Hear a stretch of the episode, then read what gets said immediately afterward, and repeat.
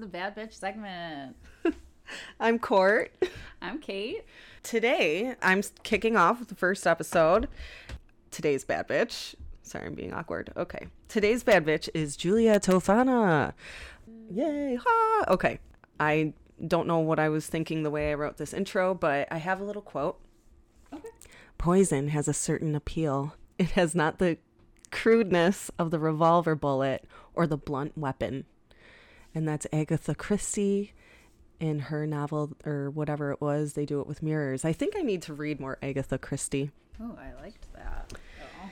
Yeah, yeah. So we know women just love poison. It's like such a thing. So almost every day we allow someone to handle our food. If not every day, it's definitely several times a week. Whether you are eating out or grocery shopping, you're trusting people who are often strangers to respect your food. How often do we actually check our food? I mean, there is that age old practice of checking Halloween candy. Every time we go to a restaurant, we're trusting that our food is going to come out tasting good and hopefully isn't going to make us sick. For those of us who are in significant relationships, we wouldn't dream of having to worry about our significant other putting something in our food that could potentially harm or kill us. But as we all know, unfortunately, even in recent headlines, poisons poisoning is still used far too often. Even with all the scientific achievements and abilities to test, people still try to get away with it too. Women have often but have often found themselves in situations throughout history that they found less than appealing. There are many stories of poisoning by women. Poison is such a personal weapon, often put in the victim's food. Throughout time, due to gender based norms, women usually were the ones with access to the food. Poison is discreet and not as messy as other more violent forms of murder. Additionally, poison would be used over time, little by little, killing the victim. I was gonna say it's gonna take forever. Like, Yeah. just like looking at your watch. Yeah. Well, it's just like, oh, my husband, he's so sick. I don't know. I don't know what's going on. I, I, you know, I make him his favorite soup every day. Mimicking an unknown illness until finally giving in. This was less suspicious than a perfectly healthy person dropping dead one day. Ah, To- yes. Today, we're going back to the 17th century Italy, a rough time for women. And we're going to learn about one of the most infamous poisoners in history, Giulia Tofana, and her aqua tofana poison. But first, I want to paint a little picture of what it was like for women in Italy at this time. Oh dear. Most households during this time were entirely self sufficient. Think homesteading today. The dream, really. Housewives were expect, you know, the dream in that we would love to be able to just have our own homestead and rely off the land. Like, not the dream of what they were doing, like how they did it, but also like I would love to be a self sufficient little home. Oh yes, like an Earth ship Yeah. type of situation. Yeah. Housewives were expected to make the bread, the beer, cure and salt meats, pickle veggies, make jellies and preserves, candles, soap. They'd spin their own wool, they kept bees, and took care of other livestock and farm animals. I do want to learn how to make beer. Yeah, That would be cool. yeah. Wait, they take care of the farm animals too. The guys don't even do that. I mean, I'm sure in one, I'm sure they all helped in one way or another, depending on like the household. Or just like pop out a bunch of kids. To But like, it's a, yeah, I guess if they were self sufficient, they might have been doing that, but they also, I don't know. Yeah. I mean, they had to help a little, I hope. you would hope. Yeah. Oh, and I'd love to, and again, I I put a little side note here that I already sort of said, but I'd love to be able to do all these things, and a lot of these are teachable skills that really should be in our school systems. Yes, agreed. This sounds ideal in some ways. Don't we all want to be self sufficient? Most people these days have it a little easier, obviously, better technology and cleaner water. Women's du- duties depended highly on their class status.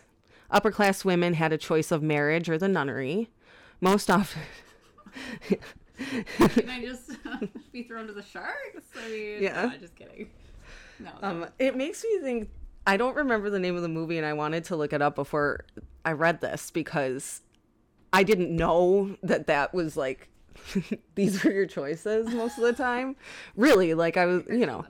There's a movie with Aubrey Plaza where she's like a nun in like the 1700s or something, and it's hilarious. I was like, is this you know, were why were the because the whole time I'm watching the movie, I didn't fully understand why they were nuns if they wanted to like get with this dude so bad or What's her name? Aubrey Plaza. It's a good movie. We should watch it sometime. The Little Hours. yes. 2017. The Little Hours. Yeah, it was it was a good movie. I love Aubrey Plaza. And they're like fighting over a dude. Something like that. I, It's, a been picture of their, them all just like smoking. yeah, yeah. That's great. Oh my god. and I could be wrong about the time period it's men in, but it's just it's comedy. upper class women, marriage or nunnery. Most often, a family couldn't afford the expected dowry for all daughters. So, if there were multiple daughters in the family, the unwed ended up in a nunnery. Because God, they didn't want to send them to work because they were upper class. So, I don't know. It's just like, Oh. go be a nun. The nunnery also required a dowry, but it wasn't as costly as a marriage one. Uh, these wealthy women were not allowed to work otherwise. They were meant to rear children and homemake and basically not cause any trouble. Middle class women had more options as they were typically families that owned shops and usually in textiles, mills, embroidery, washing clothes, or they would work in the food shops, bakeries, and the like. Poor women worked in the fields or as servants or as sex workers. The oldest form of work for women. Yes. Marriage, as many know, isn't all it's cracked up to be. but especially in the 17th century Europe, marriages were transactional, not bound by love at that time, but by business deals between families. Women were viewed as property to unload and make money from. This is uh, especially true in the upper classes because daughters were just used as currency in business deals. Just trade them for a pig. Yeah, yeah. More important. Yeah. Lower classes, however, were more likely to be able to wed for compatibility due to needing a work partner.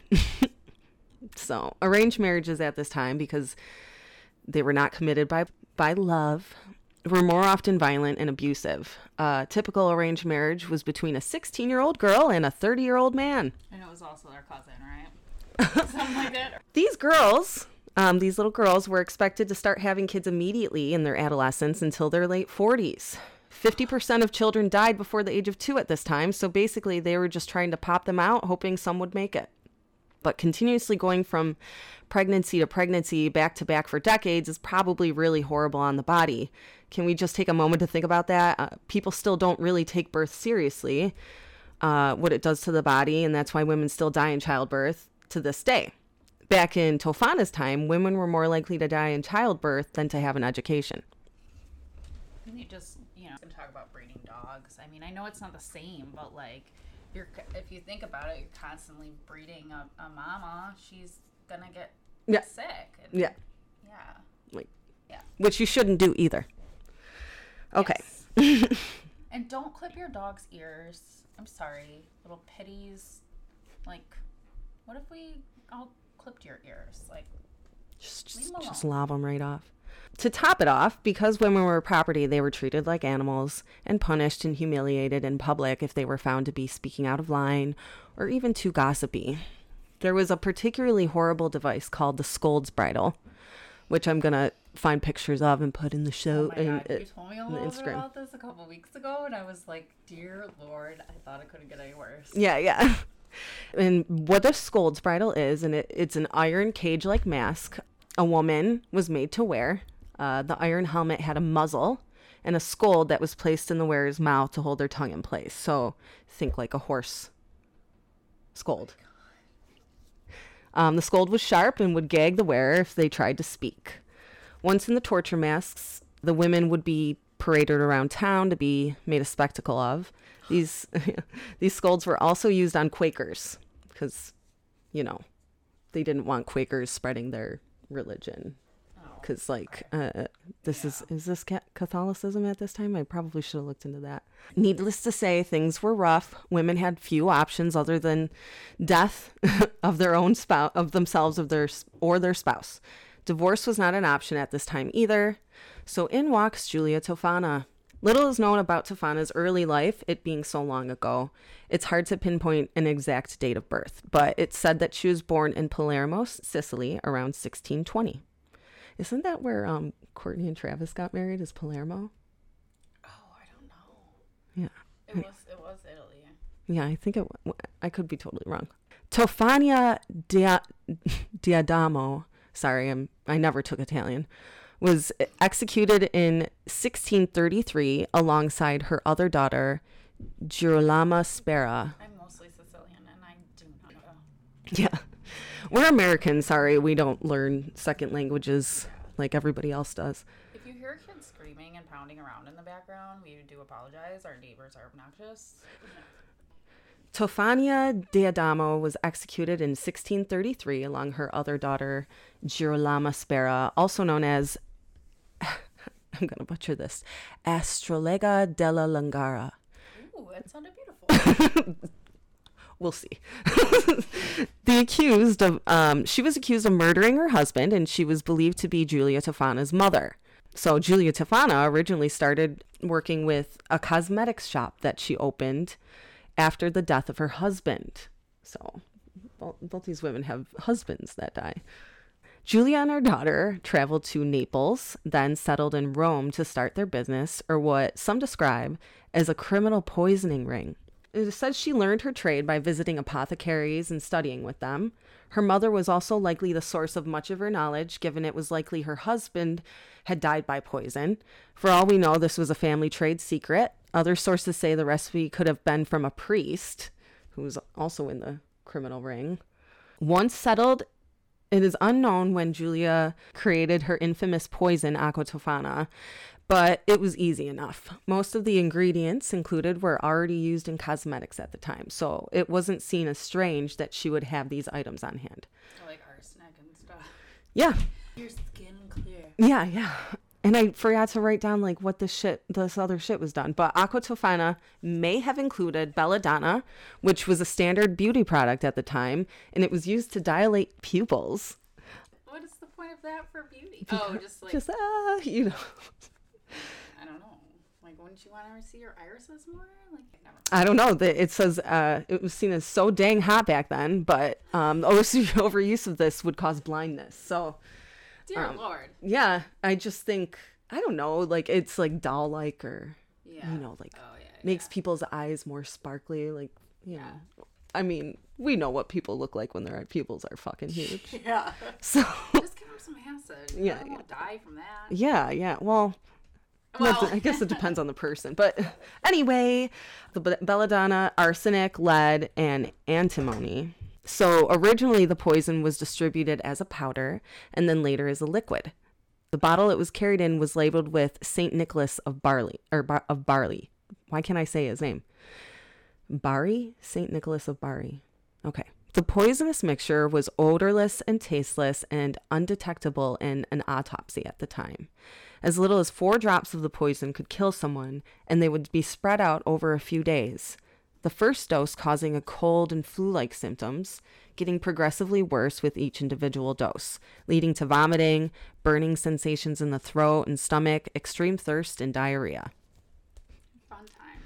Yeah, gross. Because of the horrible conditions so many women lived in on, um, during this time, Julia and those that worked with her wanted to help, which was why she began selling aqua tofana.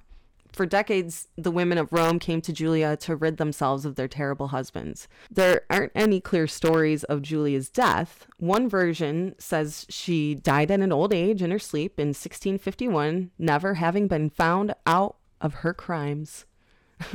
So how many? Do we know how many women? Well, it was so long ago. Do we know how many women went? Well, oh, here's here's the Okay. the Hollywood Lore? version. Okay. Let me take a swig of my water. Another version describes Julia's downfall by the hand of one of her clients. The woman had bought the concoction from Julia to use on her husband. When her husband went to eat the soup she poisoned, the woman got cold feet and stopped him from eating the laced soup.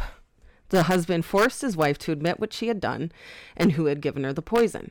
Julia Tofana caught wind of the news and found sanctuary in a church. Um, maybe the church for the that worked with that priest that might have given her the concoction. Oh, yeah, Mm. But the sanctuary was short lived when a rumor was spread that she had poisoned the town water. Townspeople stormed the church and dragged Tofana out. Upon her capture, she was held and tortured until she admitted to killing 600 men between 19, er, 1933, 1633, and 1651. This version has her thrown over the church wall to her death. Wait, six hundred? You said? 1633 and 1651? No, how, many people she? Oh yeah, shot. she sorry, she admitted to um, killing six hundred men. Jesus. Yeah. Made a lot of money off that potion. Sorry. Yeah, yeah. you. No, it's fine. It said that the criminal ring lasted long beyond her death, and Aqua Tofana continued to be distributing after her passing. Members of this ring were also later caught and executed. I have some typos in here because I have a habit of like never proofreading things. Ah, I get that. People have gone to extremes to get out of bad situations, sometimes even murder. A part of me wants to celebrate Julia's bad bitchery for being what may have been one of the few sources of hope and safety for women at this time. Murder is a very extreme choice to make, and it's hard to think that women were so desperate at this time that death was literally the one way out of it. Shit's crazy now, but I'm really glad we don't have a scold's bridle. I know I'd be someone they'd want to muzzle. It's giving Handmaid's Tale Yeah. and I'm probably she probably got like I, I know you haven't seen the Handmaid's Tale and you haven't read it right. I started. Wa- I've, I've tried. It's really dark. it a million times. At one point, women end up in what could be perceived as a type of muzzle. It was I wasn't really impressed with how they did it on the show. I'm not going to talk shit, but Yeah. um, it, basically this like they didn't want their handmaids to talk, so they muzzled them. So I'm sure she might have pulled it from that because I know a lot of the stuff, a lot of the stuff that she um pulled from to write that was pulled from shit that actually happened in history. So Yeah, I, I'm not surprised. I think Kelly's starting to read that book. You read the book too? yeah, Damn. it's been a long time since I read it, but I did Damn. way back in the day. But um, yeah, so that's my little uh story about Julia Tofana and. you know what it was like living in Rome, Italy in the 1700s and or not the se- I'm sorry, the 17th century, the 1600s. Yeah, this is our janky um Jimmy rigged setup that we're starting off with like every years- podcast. A few years from now, we'll probably either re-record some of these newer or these first episodes, or just like get rid of them. Well, who knows? Maybe people will like them. yeah, it's Um, authentic. Yeah, what else? So yeah, any any thoughts? Anything you want to say about Miss Tofana or like I don't know, a lot of people have been poisoning people. There's been a lot of poisonings lately. Like that that chick that wrote that book after she poisoned her husband. Did you hear oh, about that? Oh, and then she she wrote about a grief book, right? She wrote Yeah. a grief book after she killed her husband. Yeah. And she had children too. I think it was like four Yeah, children. like- yeah. what How do you have the audacity? Like, well, you know, you wouldn't have to put your kids through grief if you didn't kill their their, their dad. Yeah. Well, I was just listening to um, I don't know if it was um, I think it was Mile Higher. They did a whole episode on the girl that killed her mom Oh, and with put her her in a boyfriend. suitcase. Yeah, and put her in a suitcase and like, like, okay, she she was like, oh, she she killed my dad in a hotel, so I wanted to kill her in a Yeah. hotel, and like, the amount of stupidity her and her boyfriend did, like texting the whole time, Yeah. this, that, and the third. I won't get into it, but Well, also, like, w- I just started with this. I thought this was a fun thing. We're not going to always be telling murder, like, always dark stories. Um, we're telling all sorts of stories. We got a lot of awesome people lined up. yeah, Yeah. But we are, like, m- morbid murderino ladies. So, Yeah. you know, yeah, there's going to be some dark shit we throw in there, but we're all, I don't know. I just want to tell some badass bitch stories. yes, Hope you liked the first episode. yes. Thanks, Do all the things. Come back to the segment soon. yeah. So I'm just going to stop recording now. Okay. Uh, goodbye.